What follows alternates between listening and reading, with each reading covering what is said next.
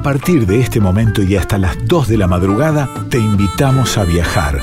A viajar por toda la Argentina con el objetivo de buscar la mejor música y el mejor vino.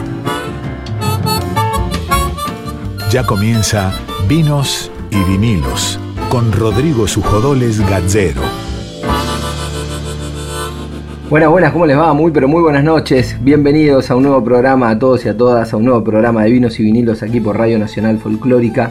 Como todos los viernes a la noche, de madrugada de sábado, llega el momento de disfrutar, de hablar de vinos, de hablar de música en formato vinilo, de hacer este precioso programa que hacemos junto a Nico Vega en la musicalización, Darío Vázquez en la producción, está Laura Tomala en la columna del cine Diego Rosato y el Tano Salvatori son los editores de este programa y además, bueno, este programa es producido íntegramente, como todo lo de la radio, por Juan Sixto, con la idea y la dirección de Mavi Díaz. Es un verdadero placer poder acompañarlos hasta las 2 de la mañana, como cada viernes, aquí por este camino del vino, donde vamos a tener entrevistas de vinos y entrevistas de música. En el caso de hoy, la nota que tenemos es tremenda, siempre son tremendas, pero hoy nos damos un gusto muy, pero muy grande. El gran Víctor Heredia va a estar charlando con nosotros para hablar un poco de lo que significa el vinilo para él, de lo que significa el vino. Así que va a ser una nota muy, pero muy linda. Y en materia de vinos, como siempre, y este programa es federal y nos gusta hacer eso, recorrerlo, caminar por distintos lugares, no ir siempre a las regiones de Mendoza, donde vamos mucho, porque obviamente es la provincia que más produce, pero también nos gusta ir a otros lugares y hoy nos vamos a ir a Chubut para hablar con un enólogo que tiene muchísimos años laburando ahí, que es Darío González, y nos va a contar seguramente acerca de su experiencia en, esa querida provincia tan al sur, en esos vinos tan australes que tiene la República Argentina. Si se perdieron en alguna parte del programa y la quieren escuchar en Spotify, en Vinos y Vinilos, ahí van a encontrar todos los contenidos. Y si no, en Instagram, nuestras redes sociales, Vinos y Vinilos Radio, o nos pueden escribir un mail a vinosyvinilos.gmail.com. Viernes a viernes, Nico Vega elige las canciones para este programa y en este caso eligió de Rubén Patagonia Cacique Yatel. Cuenta las andanzas del cacique Yatel por las tierras patagónicas y lo escuchás aquí en Vinos y Vinilos Radio.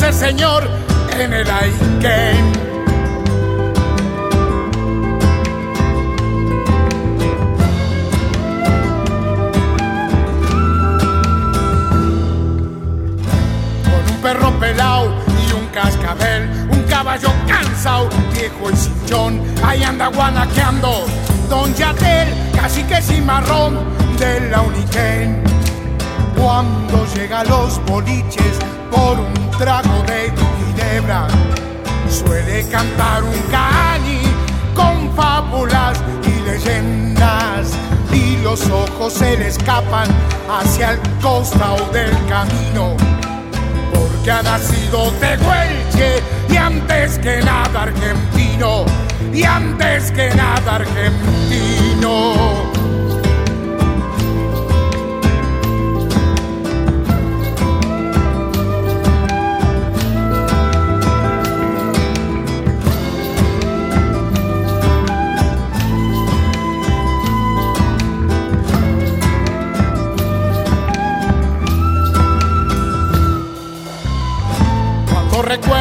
Tiene Don Yatel, del Aira Pavón y del Cartiel, cuando llegaba el barco de Don Luis trayéndole banderas para él.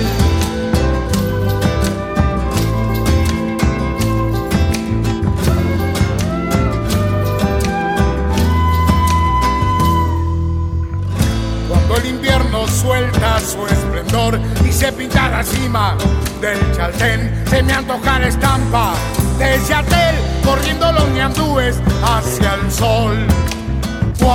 deja los boliches por un trago de ginebra. Suele cantar un cani con fábulas y leyendas y los ojos se le escapan hacia el costado del camino. Porque ha nacido Tehuelche y antes que nada argentino, y antes que nada argentino, y antes que nada argentino.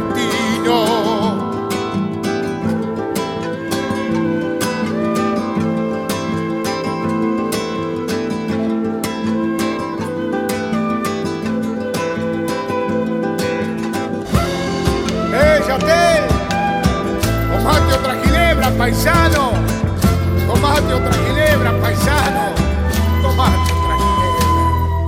De norte a sur, de este a oeste, música y viñedos de todo el país. Vinos y vinilos. Seguimos aquí en Vinos y Vinilos por Radio Nacional Folclórica. Es momento de hablar de, de música, de las entrevistas que hacemos artistas.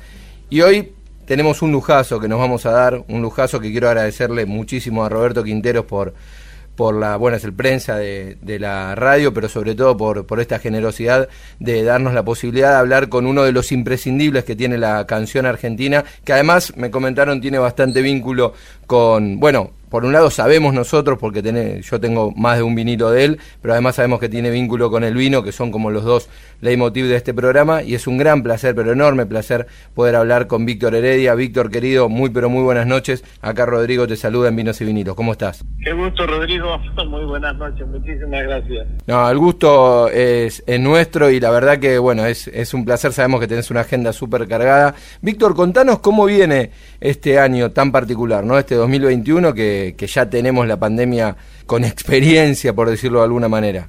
Sí, de todas maneras, uno lo siente como un calco del anterior. Y unas otras cuestiones que tienen que ver con estos imprevistos de crecimiento de contagio que existen hoy en la Argentina y sobre los que hay que, evidentemente, muchísimo cuidado, ¿no? Eh, remarcar la necesidad de eh, exigirse para cumplir el protocolo, bueno, todas las cosas que hemos visto y estamos escuchando eh, diariamente. En lo personal te diría Sí. que desde el año pasado no hago absolutamente nada a nivel presentaciones en vivo, salvo una que hicimos en especial el mes pasado eh, para conmemorar la fecha del 24 de marzo, que no me la quería perder, sinceramente, así que lo hice. Y para el futuro, todo lo que teníamos previsto, bueno, está en veremos, ¿no? Hemos previsto hacer un teatro ópera, hacer una presentación allí, este, pero vamos a ver cómo continúa esta pandemia. Recuerdo el año pasado eh, hicimos una entrevista para, para unas entrevistas que hacía yo para el Torcuato Tazo y me acuerdo que en esa entrevista nos contaste algo que después lo, lo terminé, lo usé de ejemplo para el resto de las entrevistas, que era que la pandemia te había conectado, por ahí no te había agarrado tan conectado con la guitarra, pero te había conectado mucho con la caja de herramientas, ¿no? ¿Eso siguió así en el resto de los meses? Sí, pero aparte porque es entretenido, vos sabés que siempre se da la posibilidad de intentar meterse en un oficio distinto. Y no digo plomería porque eso es un poco más complicado, pero picaportes, cueritos, ese tipo, algunas ventanas que no cerraban bien, ese tipo de cosas, bueno, este, me, me entretuvieron, vamos a decirlo así. No sé si me salieron bien, pero por lo menos me entretuvieron. Y si no tuviste que llamar después a un profesional y funcionaron, después salieron bien. sí, después te cuento. Víctor, ¿cómo te llevas con el vino? Bien, vos sabés que desde el principio de mi carrera siempre le presté muchísima atención a los buenos vinos. Aprendí, este, porque viví rodeado de gente que le gustaba mucho el vino, no porque tomaran demasiado, sino porque eran buenos eh, seleccionadores de vino. Aprendí que a veces las marcas no tienen tanto que ver este, con, con el buen vino, sino que el buen vino se hace a, a veces hasta silenciosamente.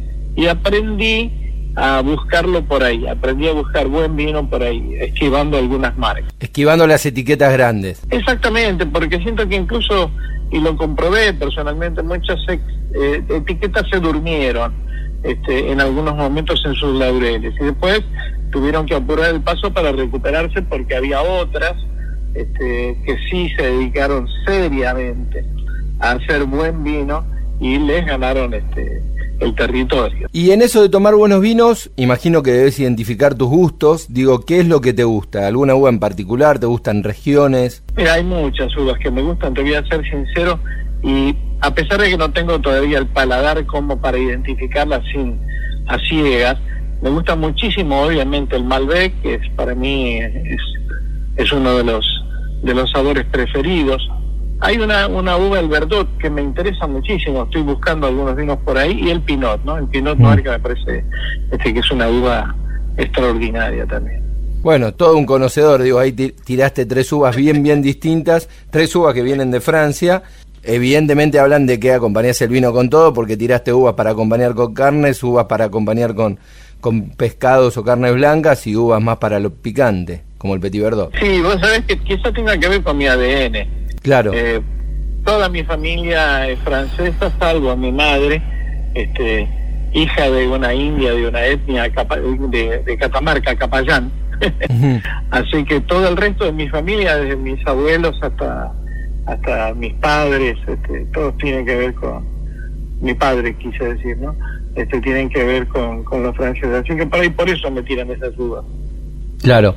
Este programa se llama Vinos y Vinilos. Para nosotros es muy importante que el maridaje no es solo con la comida, sino también con los momentos, ¿no? Y para nosotros el mejor maridaje que hay es con la música. Digo, buscar ese momento como para elegir ese Malbec o ese Petit Verdot, acompañarlo con la música que te gusta. Y nos parece que el formato vinilo, más allá de las discusiones de si es el mejor formato para escuchar música o no, que es una discusión que la darán los audiófilos, que muy lejos estoy yo de eso, pero digo, lo que sí no es cuestionable es la calidad y la calidez que te da el vinilo, ¿no? Ese momento de encontrar, de poner un vinilo, de ponerlo enterito como ustedes los artistas lo pensaron, ¿no? Elegir la canción. Y en ese sentido es que buscamos como ese maridaje acá en vinos y vinilos. Y te pregunto a vos, que has editado muchísimos discos en vinilo, ¿cómo te llevas con ese formato? Si se dice escuchando. No solo me llevo, sino que para mí no existe otra cosa. Te voy a hacer Mirá. lo digo.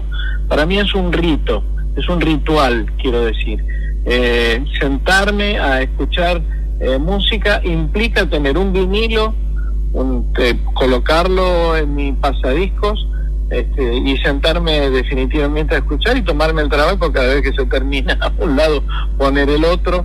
Así que en casa suenan algunos vinilos que ya son históricos, este, incluso algunos de mis hijos cuando, me escucha ponerlos me dice otra vez, sí, bueno, son los míos, viste. claro eh, discos entrañables, algunos de ellos nacionales y otros de mi época este, juvenil, como los Beatles, como Neil Young, este, tipo, claro, en casa suena mucho este Emerson Lake and Palmer, ¿no? Sí. Este, cuadro y una exposición de Mussorgsky, Tarkus, bueno, a mí me, me, me, parecen esenciales esos discos. De verdad que ese ritual es, es el, único momento en el que yo siento que de verdad me relajo. Qué loco cuando ustedes los artistas que están muy muy emparentados con su obra, ¿no? Nos cuentan esto de, digo, ahora me imagino a vos escuchando a Emerson Lake and Palmer y es como algo espectacular. Una vez en una entrevista para este programa con Juan Falú me decía que de chico era fanático de John Coltrane, por ejemplo, y no te lo imaginás a Falú escuchando John Coltrane. Bueno, ¿por qué no? Claro. Fíjate que Yupanqui era un tipo que permanentemente hablaba de música clásica. ¿Y quién se puede imaginar que un tipo que tocaba la guitarra de esa manera, que hablaba y que, y que componía este, casi gauchescamente, ¿no? Tenía predilección por algunos compositores de música clásica como Bach, como Vivaldi, como Mozart, ¿no? Eh, la música es esa, es maravillosa, no tiene ninguna frontera, ¿eh? Se mete por todos lados. La, la verdad que, que, sí. Bueno, y con relación a la, a la música, esto que decís, que la música no tiene fronteras y que siempre se mete, sé que vos tenés mucho vínculo constantemente con artistas nuevos. ¿Cómo estás viendo la música argentina en distintos géneros en este momento, Víctor? Bien, muy bien. Mira, sinceramente lamento que los jóvenes, los nuevitos, eh, hayan tenido que padecer esta pandemia porque muchos de ellos tenían la posibilidad en estos años de mostrar su, su trabajo y esta pandemia evidentemente los ha confinado al streaming o a subir a determinadas plataformas lo que hacen sin tener oportunidad de presentarlos en vivo. Así que me apena mucho, pero la música argentina es extraordinaria, hay una enorme cantidad de chicos nuevos, jovencitos, que cuando escuchás lo que plantean artísticamente, estéticamente, este, a mí por lo menos me da mucho este, mucha felicidad y me asombra, ¿no? Me asombra porque todo sigue fluyendo y cada día encuentro cosas nuevas, originales, este, que son enriquecedoras. Víctor, hablamos un poquito de, la situación de este año, que era muy parecido al del año pasado, pero digo, ¿cómo, no como artista te digo, sino como nada, como ciudadano argentino, ¿cómo estás viviendo a nivel político esto que está pasando, ¿no? Desde nunca le, esquivaste a, ese tipo de opiniones, de hecho has escrito mucho en ese sentido y por eso te pregunto cómo estás viviendo todo esto que, está sucediendo, donde vemos distintas manifestaciones, gobiernos que van para un lado y para el otro. yo me siento muy seguro y amparado por este gobierno popular y nacional, sencillamente porque está haciendo bien las cosas.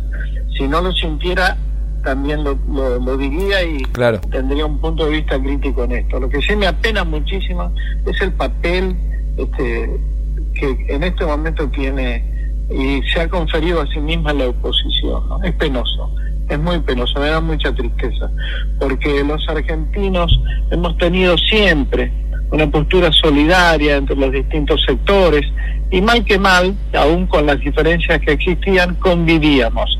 Lo que está proponiendo la oposición en este momento es que no convivamos, que nos peleemos constantemente, incluso han llegado a actos de absoluta agresividad y violencia que son detestables.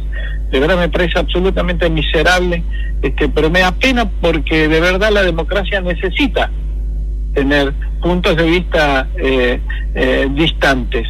Este, nadie tiene la obligación de pensar igual que el otro. Y para eso están los debates y para eso está la conversación, para eso está la política. Cuando desaparece la política, el debate y aparece el insulto, como he visto esta semana, ¿no? Frente a la Quinta de Olivos, frente a la casa donde vive el presidente de todos los argentinos. De verdad que me da muchísima pena, muchísima pena. Y además una manifestación, la, la Quinta de Olivos, liderada por la presidenta de, uno de los partidos opositores, ¿no? Nada menos, sí, porque uno puede concebir que eh, determinados este, militantes, algunos militantes, este, bueno, se safen, digan alguna cosa, suele suceder, incluso de un lado y del otro. Pero que el presidente de un partido eh, haga lo que hizo este, esta señora frente a la casa de gobierno, insultando de la manera que se insultaba y apoyando esos insultos, de verdad me parece absolutamente deleznable, detestable. Víctor, por último te quiero preguntar sobre una de tus facetas que es la de conductor de radio. Tenés un programa acá en Radio Nacional Folclórica, contame sobre eso. me divierto mucho y aparte me enriquece, te puedo asegurar, porque uno a veces en el fárrago del de, tránsito de, la vida, de la actuación, de las giras, etcétera, se pierde a los compañeros, se pierde a los amigos o tiene una pequeña porción claro. lo que hace. En cambio, cuando hago este programa que dura una hora, la canción verdadera, me meto de lleno en la vida, en la obra, en el pensamiento de cada uno de ellos y te puedo asegurar que es algo fortalecido desde todo punto de vista porque este, estoy enamorado de mucha eh, de la obra que escucho, de mucha de la obra eh, que difundo eh, y creo que la gente eso se da cuenta enseguida.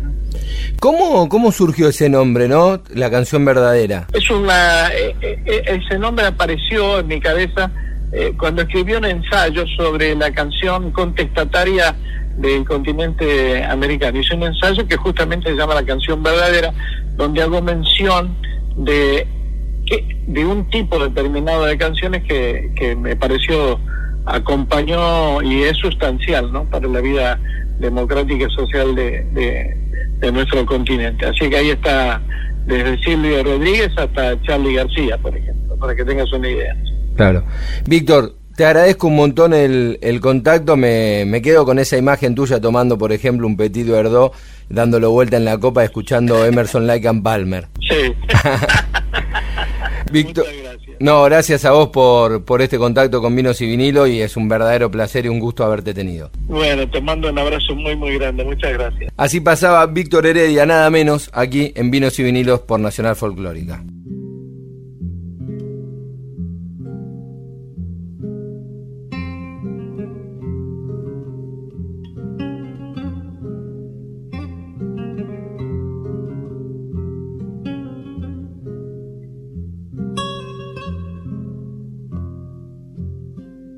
Camalote y el ceibo nació.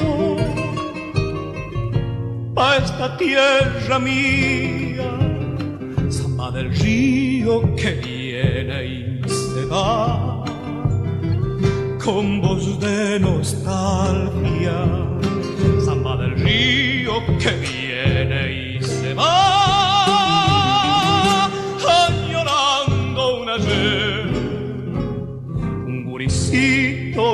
lineando se va, se va guasa arriba y en el anzuelo baila la ilusión como un caramelo y en el anzuelo baila la ilusión de de hoy. Salirle con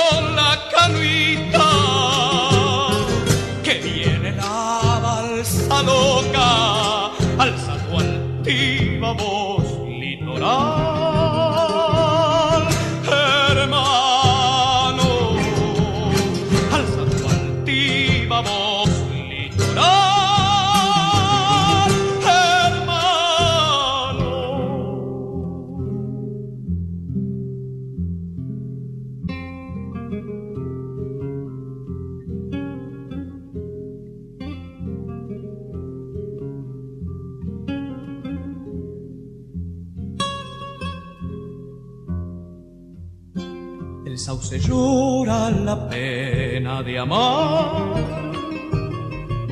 la espuma del río. El sauce quiere la espuma besar, yo quiero el rocío. El sauce quiere la espuma besar, y yo el viento y el mar mi pobre rancho ladiadito está de esquivar pesar, pero mi pecho es un bombo canto. Y dale que pero mi pecho es un bombo canto. Adelante me voy. Con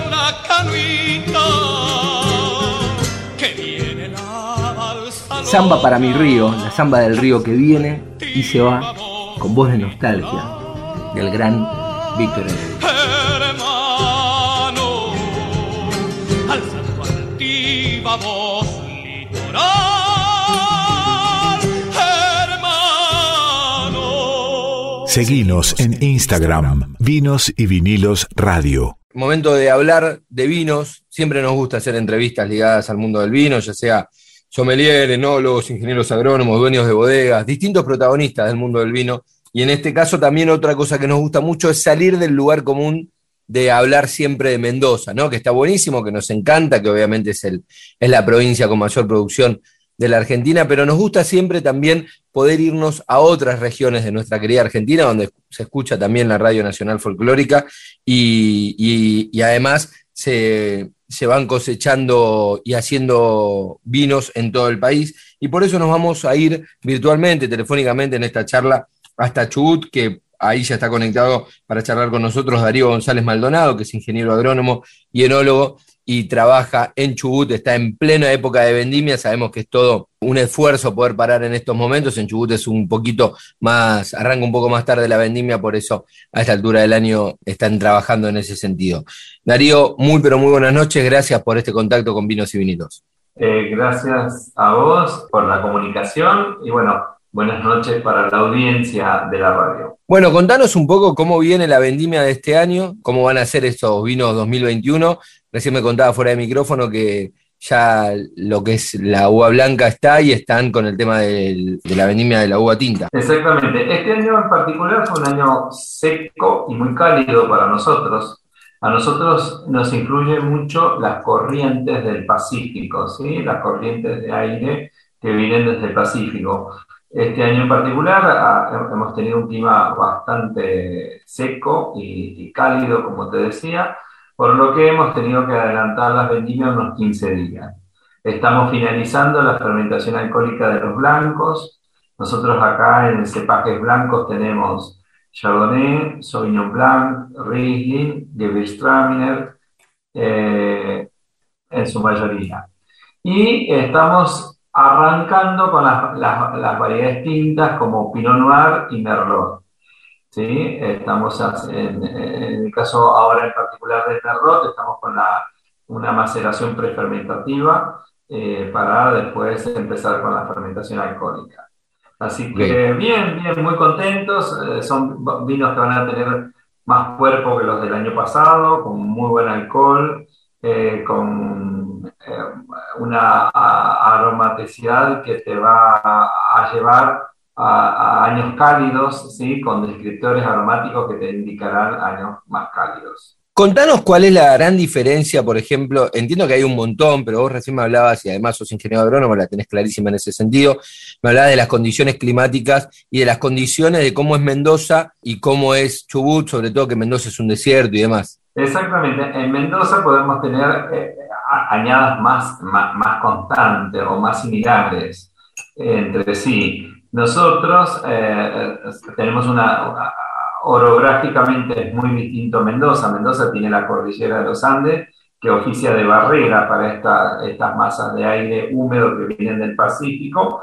Nosotros no, la cordillera es mucho más baja, lo cual ingresan constantemente eh, vientos del Pacífico, que hay años que vienen muy húmedos y tenemos, ese año tenemos un verano frío, húmedo, lluvioso, y eh, las características del vino van a ser vino de mayor acidez, de mayor alcohol, con una, una complejidad de descriptores aromáticos que van a ser distintos a años como este, como el 2021, que como te decía recién, es un año seco y cálido, pero bueno, a nosotros nos influye mucho la añada.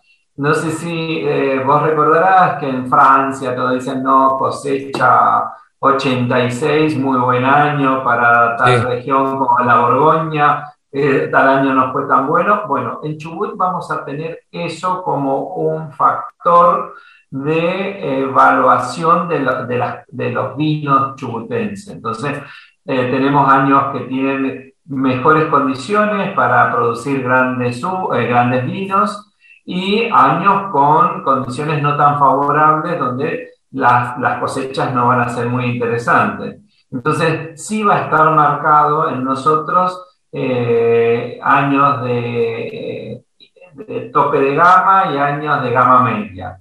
Eso hace que también los vinos, eh, nosotros no podamos sacar una constante de vino, sino que cada año va a tener una particularidad. Vamos a tener vinos con eh, caracteres diferentes de un año al otro. ¿sí? Eh, además de que somos diferentes a Mendoza, porque Mendoza tiene suelos alcalinos, nosotros tenemos suelos ácidos, de pH ácidos, eh, tenemos suelos muy heterogéneos porque son producto de los glaciares, del avance y retroceso de los glaciares, eso se llaman suelos del tipo alofanos, en Mendoza los suelos carecen de estructura en su mayoría, son suelos aluvionales, ¿no? Eh, son bastante francos.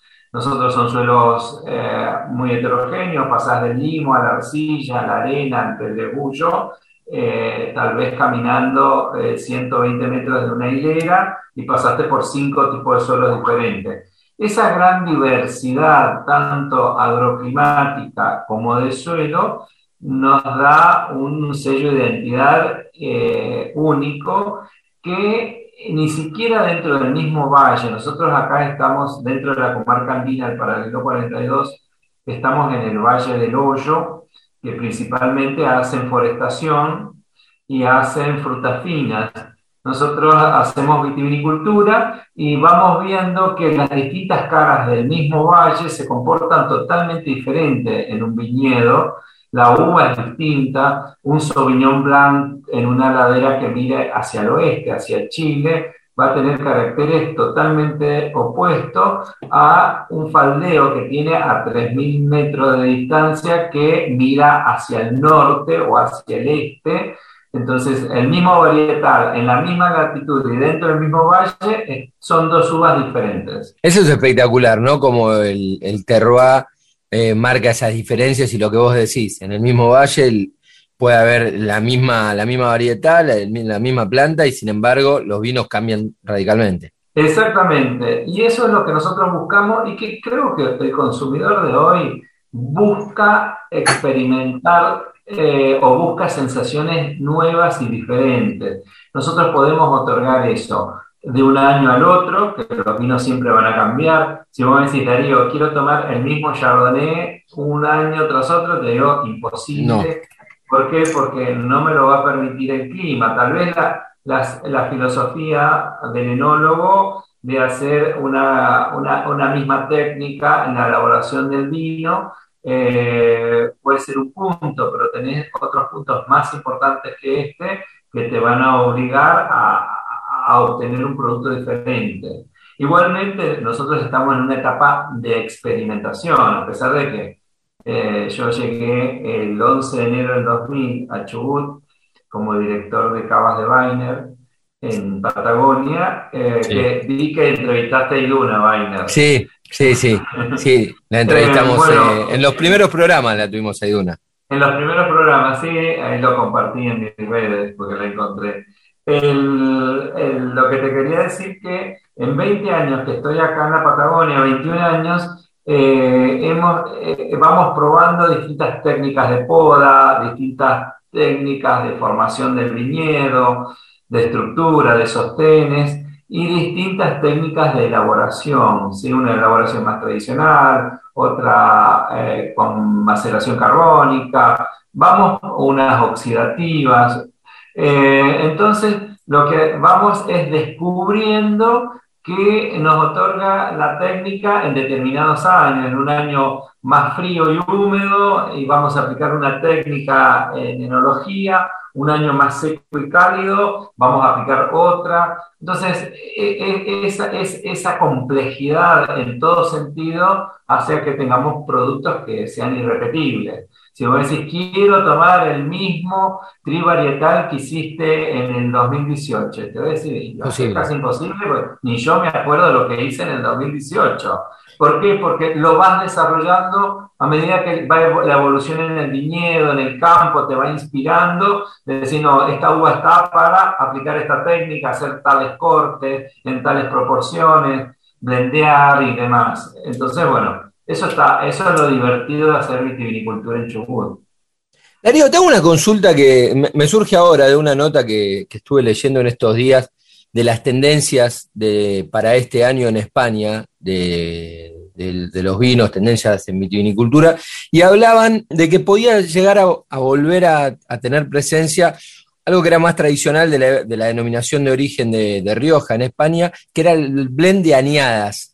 ¿Eso es aplicable a la vitivinicultura argentina o es aplicable, por ejemplo, tener un blend de añadas en, los vinos que haces vos en Chubut?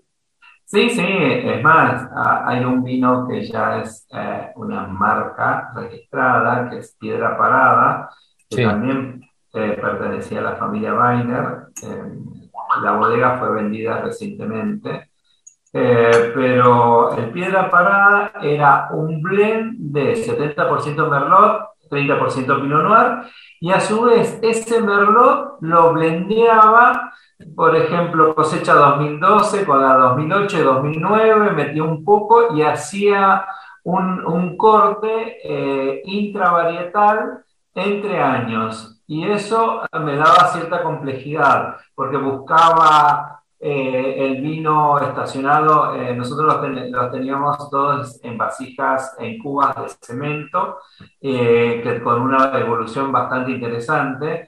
Entonces buscábamos quizás aromas de, de, fruta fresca, con una acidez muy presente, pero también queríamos una, una nariz que me acomplejara el corte, entonces buscaba de vinos más viejos, iba haciendo los cortes y creando eh, esto, este, este blend intravarietal. Mirá qué interesante. ¿Y tenés actualmente en el portfolio de los vinos que haces algún, algún blend así de añadas o intravarietal, como decís?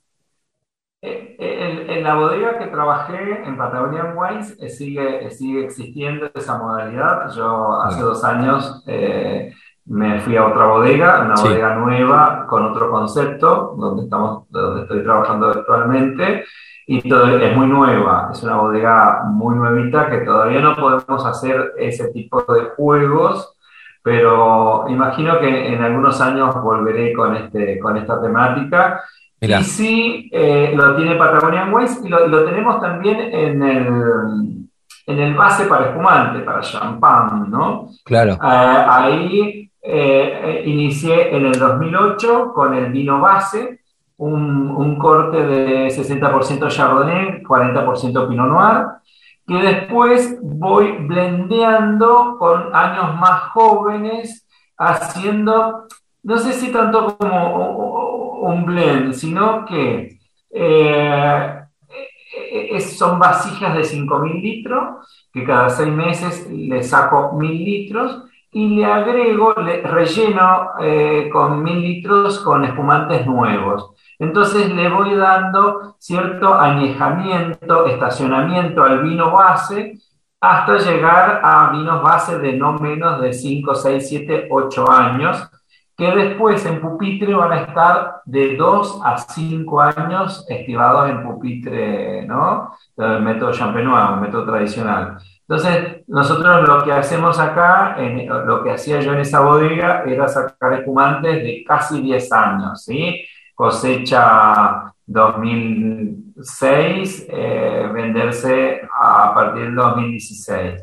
Entonces empezábamos a jugar con, este, con esto y bueno, buscando esa evolución del vino base, eh, conservando la acidez total, pero mucho más amalgamada, eh, con, eh, con aromas más sofisticados, que después van a seguir evolucionando durante 4 a 5 años en botella, en pupitre.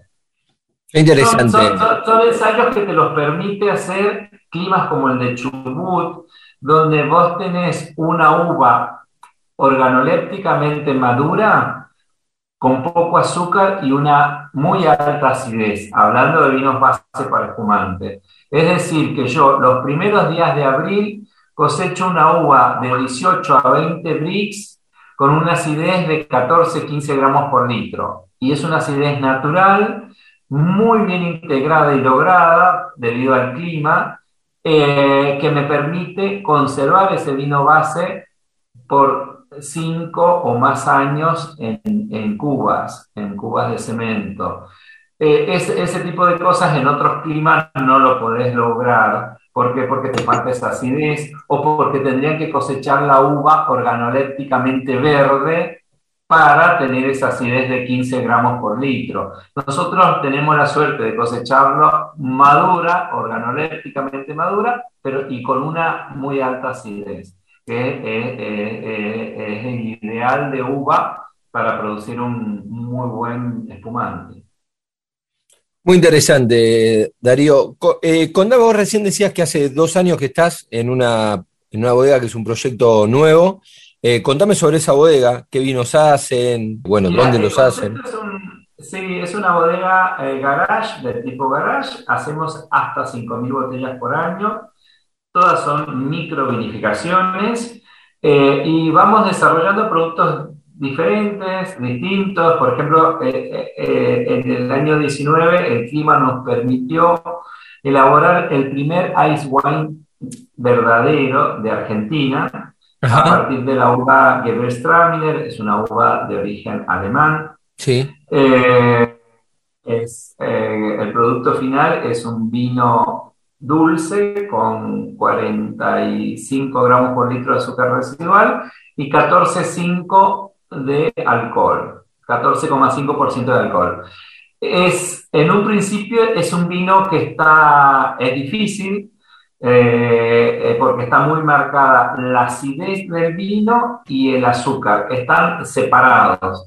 Entonces es, es, un vino que necesita una estiva en botella de por lo menos uno a dos años, donde se fusiona la acidez con el azúcar y te queda un producto muy, muy, muy interesante.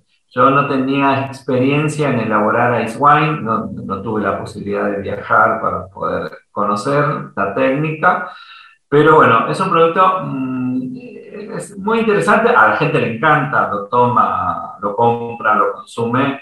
Es, es, es, es una, una variante al cosecha tardía. ¿Qué es lo que me dice la gente? Eh, que el cosecha tardía lo sienten empalagoso, con esa falta de acidez, porque es fruta sobremadura, donde se pierde la acidez eh, de, la uva. En cambio, en este caso, eh, se hiela la uva y es una uva que tiene muy buena acidez, entonces se congela y nosotros aprovechamos ese congelamiento, se cosecha de noche con reflectores, se prensa la uva congelada y obtenemos un mosto muy concentrado y ácido. Tiene mucho azúcar y mucha acidez. Y eso con la estiva queda mucho más redondo y es un producto bastante interesante, refrescante, es dulce y refrescante, es raro, es una, una combinación interesante. Mirá, me encantaría probarlo. Eso podría decir como un producto diferente. Y después, bueno, la técnica de la elaboración del merlot es, es mi variedad preferida. Eh, acá se habla mucho en Chubut, se lo asocia mucho al Pinot Noir, que también lo hago, pero bueno, mi corazón siempre estuvo, está y estará con la Merlot. Me parece una, una variedad que puede expresar un montón. Es, mi uva favorita también, ¿eh? Ah, también. bueno, y esto que nosotros son viñedos nuevos, recientes. Mira, estamos eh, porque en esta bodega compró parte de, la, de la, finca de, de de Weiner y compró una porción. Y esos son viñedos que yo planté en el 2005, 2006, que todavía son jóvenes, pero ya se va sintiendo a partir de un par de años la evolución de las cepas en el campo, ¿no? Son viñedos que yo ya no los riego del 2011, viven del agua de lluvia, es secano, el manejo cultural es mínimo, la intervención agronómica es lo justo y necesario, y todo lo contrario a colegas míos que tienen casi un green de golf con un viñedo perfecto, vos vas a ver mis viñedos y son más despojados de esa parte, pero yo siempre digo, la cantidad es inversamente proporcional a la calidad de un vino. Mucha uva en el viñedo, poca calidad de vino. Y también tanto riego, tanta fertilización va en contra de la calidad de un vino. Vos tenés que dejar que la planta se esfuerce, que busque agua, que busque los nutrientes en profundidad, si el suelo te lo permite y el clima te lo permite, y ahí es donde vas a tener como consecuencia una uva con mayor complejidad y un vino obviamente de mayor calidad. Es decir, que la calidad del vino reside en el manejo cultural del viñedo.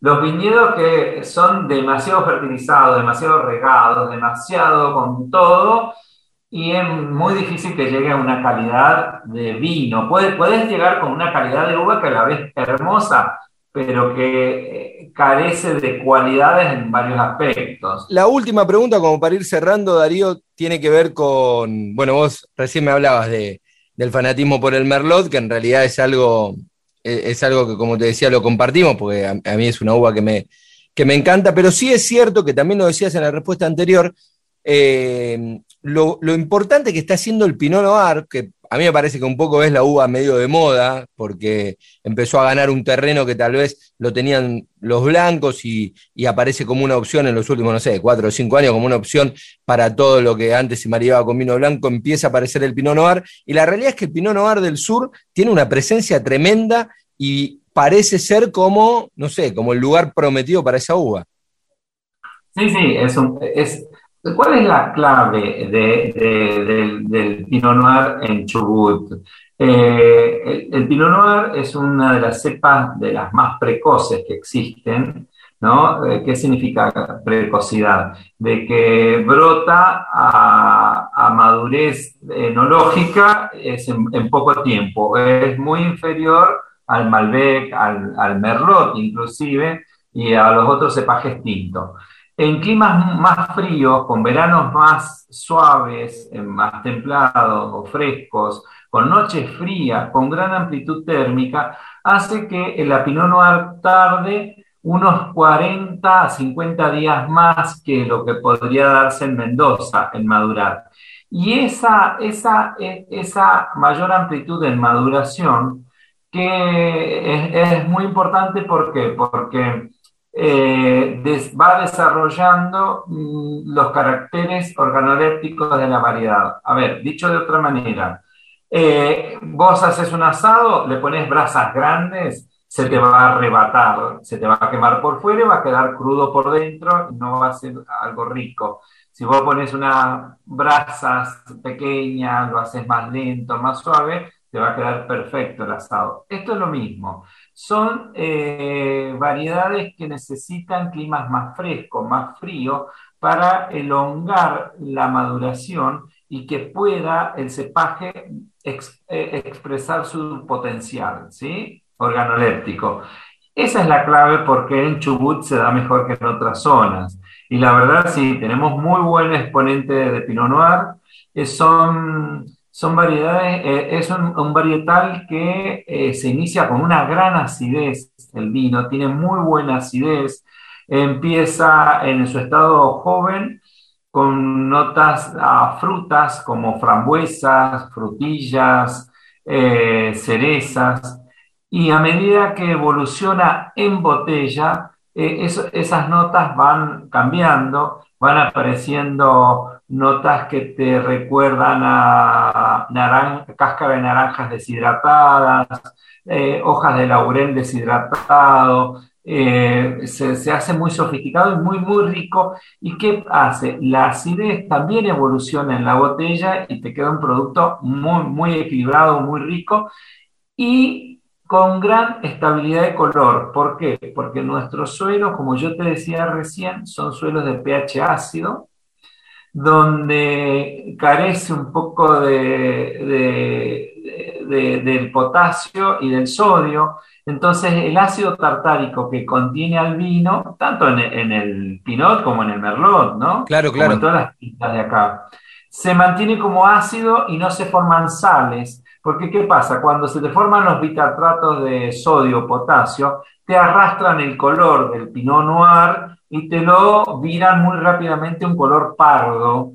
Nosotros, nuestros Pinot Noir son oscuros, son de un color eh, rojo granate, muy intenso, con reflejos rosados, que le cuesta virar a, los pardos. Entonces, eh, tenemos muy buena estabilidad en, los vinos. Quizás a veces me pasa más en el Merlot, que tiene una tendencia al rojo rubí, porque empieza con un rojo violáceo muy intenso y vira en los tres o cuatro años de estiva en botella o un rojo rubí muy interesante, muy bonito es el color. Los dos vinos tienen un color muy bonito y muy diferentes entre sí.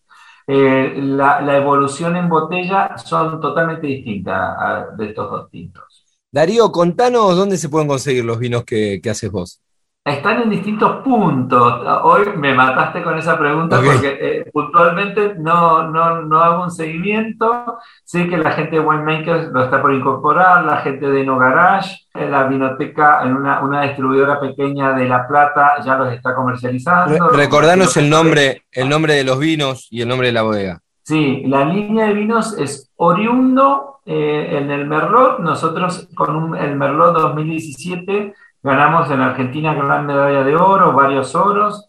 Después menciones en París y Bruselas, medalla de bronce en Londres y medalla de plata en California. Y de ese es oriundo Merlot. Y después tenemos la línea Expreso Patagónico, que es la trochita, la famosa trochita del Maitén, es, nuestra imagen en esa línea. Ahí tenemos el Pinot Noir. Entonces, eh, podés, conseguir el Pinot Noir a través de la línea Expreso Patagónico o el Merlot eh, mediante Oriundo. y nosotros hacemos ventas directas a todo el país, así que también se pueden comunicar con la bodega y, los vendemos a, cualquier punto. Darío, te agradezco mucho el contacto con Vinos y Vinilos, te, felicitamos por este proyecto y te agradezco mucho la charla, porque la verdad que fue muy didáctico. Gracias, siempre yo soy el agradecido para, con ustedes, los medios, porque gracias a ustedes nosotros podemos dar a conocer lo que venimos haciendo con mucho esfuerzo y con mucho orgullo. Así que gracias nuevamente. Un placer, fuerte abrazo. Chao. Así pasaba Darío González Maldonado, enólogo, ingeniero agrónomo que nos contaba acerca de la línea de vinos y sobre todo de cómo es hacer vinos en Chubut, en la República Argentina.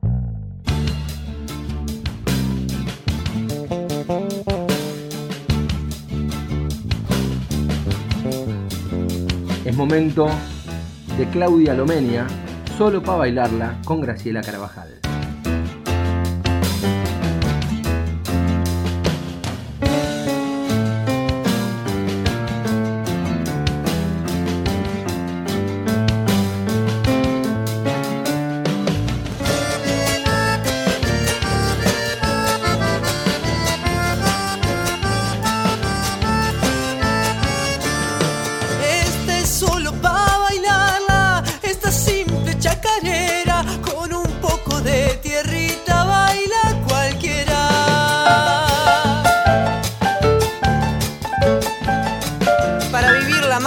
Santiago del Estero, Graciela Carabajal. Tiene sangre emborrachada y una noche que ella nuestra alcanza para empaparme y matar las penas. Eso es.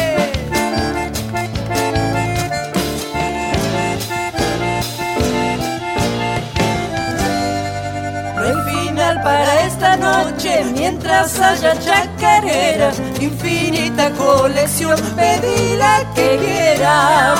Esta es solo para bailarla, esta simple chacarera, con un poco de tierrita, baila cualquiera.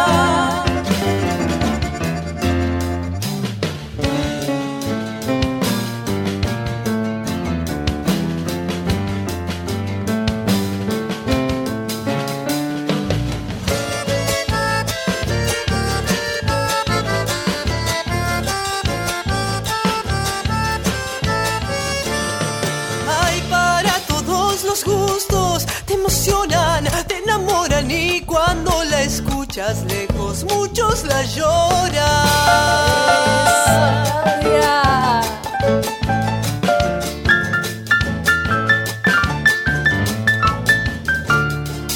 La sangre de la guitarra y las manos santiagueñas, la combinación perfecta sobre las cuerdas.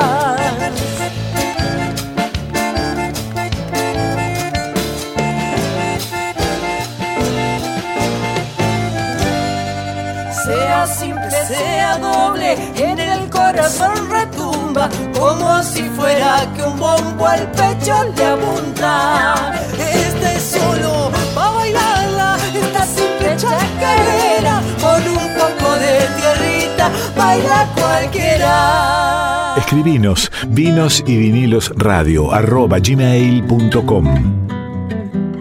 Y así llegamos al final de este programa. La verdad que es increíble cómo van pasando los programas arrancamos en febrero, me acuerdo las primeras charlas con Darío, buscándole la vuelta al programa y ya este es el programa número 14, si, si mal no recuerdo, y venimos cada vez más agrandando la familia de vinos y vinilos, así que bueno, es un placer enorme, gracias a todos los que nos escuchan. Hoy tuvimos dos entrevistas fantásticas, Víctor Heredia, increíble, la verdad que una generosidad enorme, le quiero agradecer a Roberto Quinteros, que es el encargado de prensa de la radio, por habernos dado la posibilidad de entrevistar a este monstruo, monstruo tremendo de la música y de la canción argentina.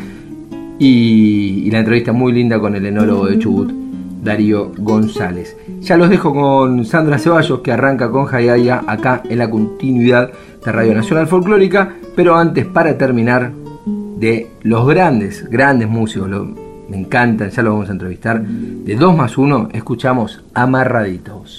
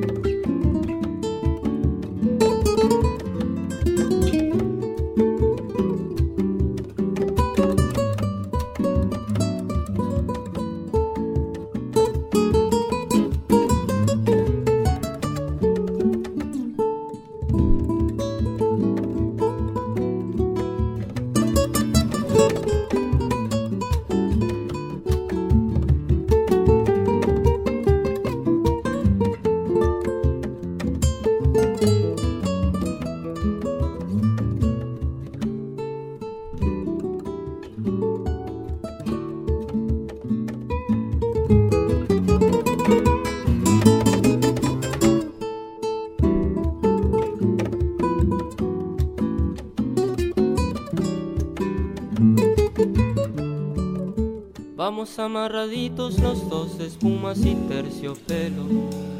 Tú con un recrujir de almidón y yo serio y altanero. La gente nos mira con envidia por la calle. Murmuran los vecinos, los amigos y el alcalde. Dicen que no se estila ya más ni mi pasador ni tu peinetón. Dicen que no se estila ya más ni mi cinturón sé que se estilan tus ojazos y mi orgullo cuando vas de mi lado por el sol y sin apuro. Nos espera nuestro cochero frente a la iglesia mayor y al trotecito lento recorremos el paseo. Yo saludo tocando el ala de mi sombrero mejor y tú agitas con se estila, yo sé que no se estila que me ponga para cenar. Casmines en el ojal. Desde luego parece un juego, pero no hay nada mejor que ser un señor de aquellos que vieron mis abuelos.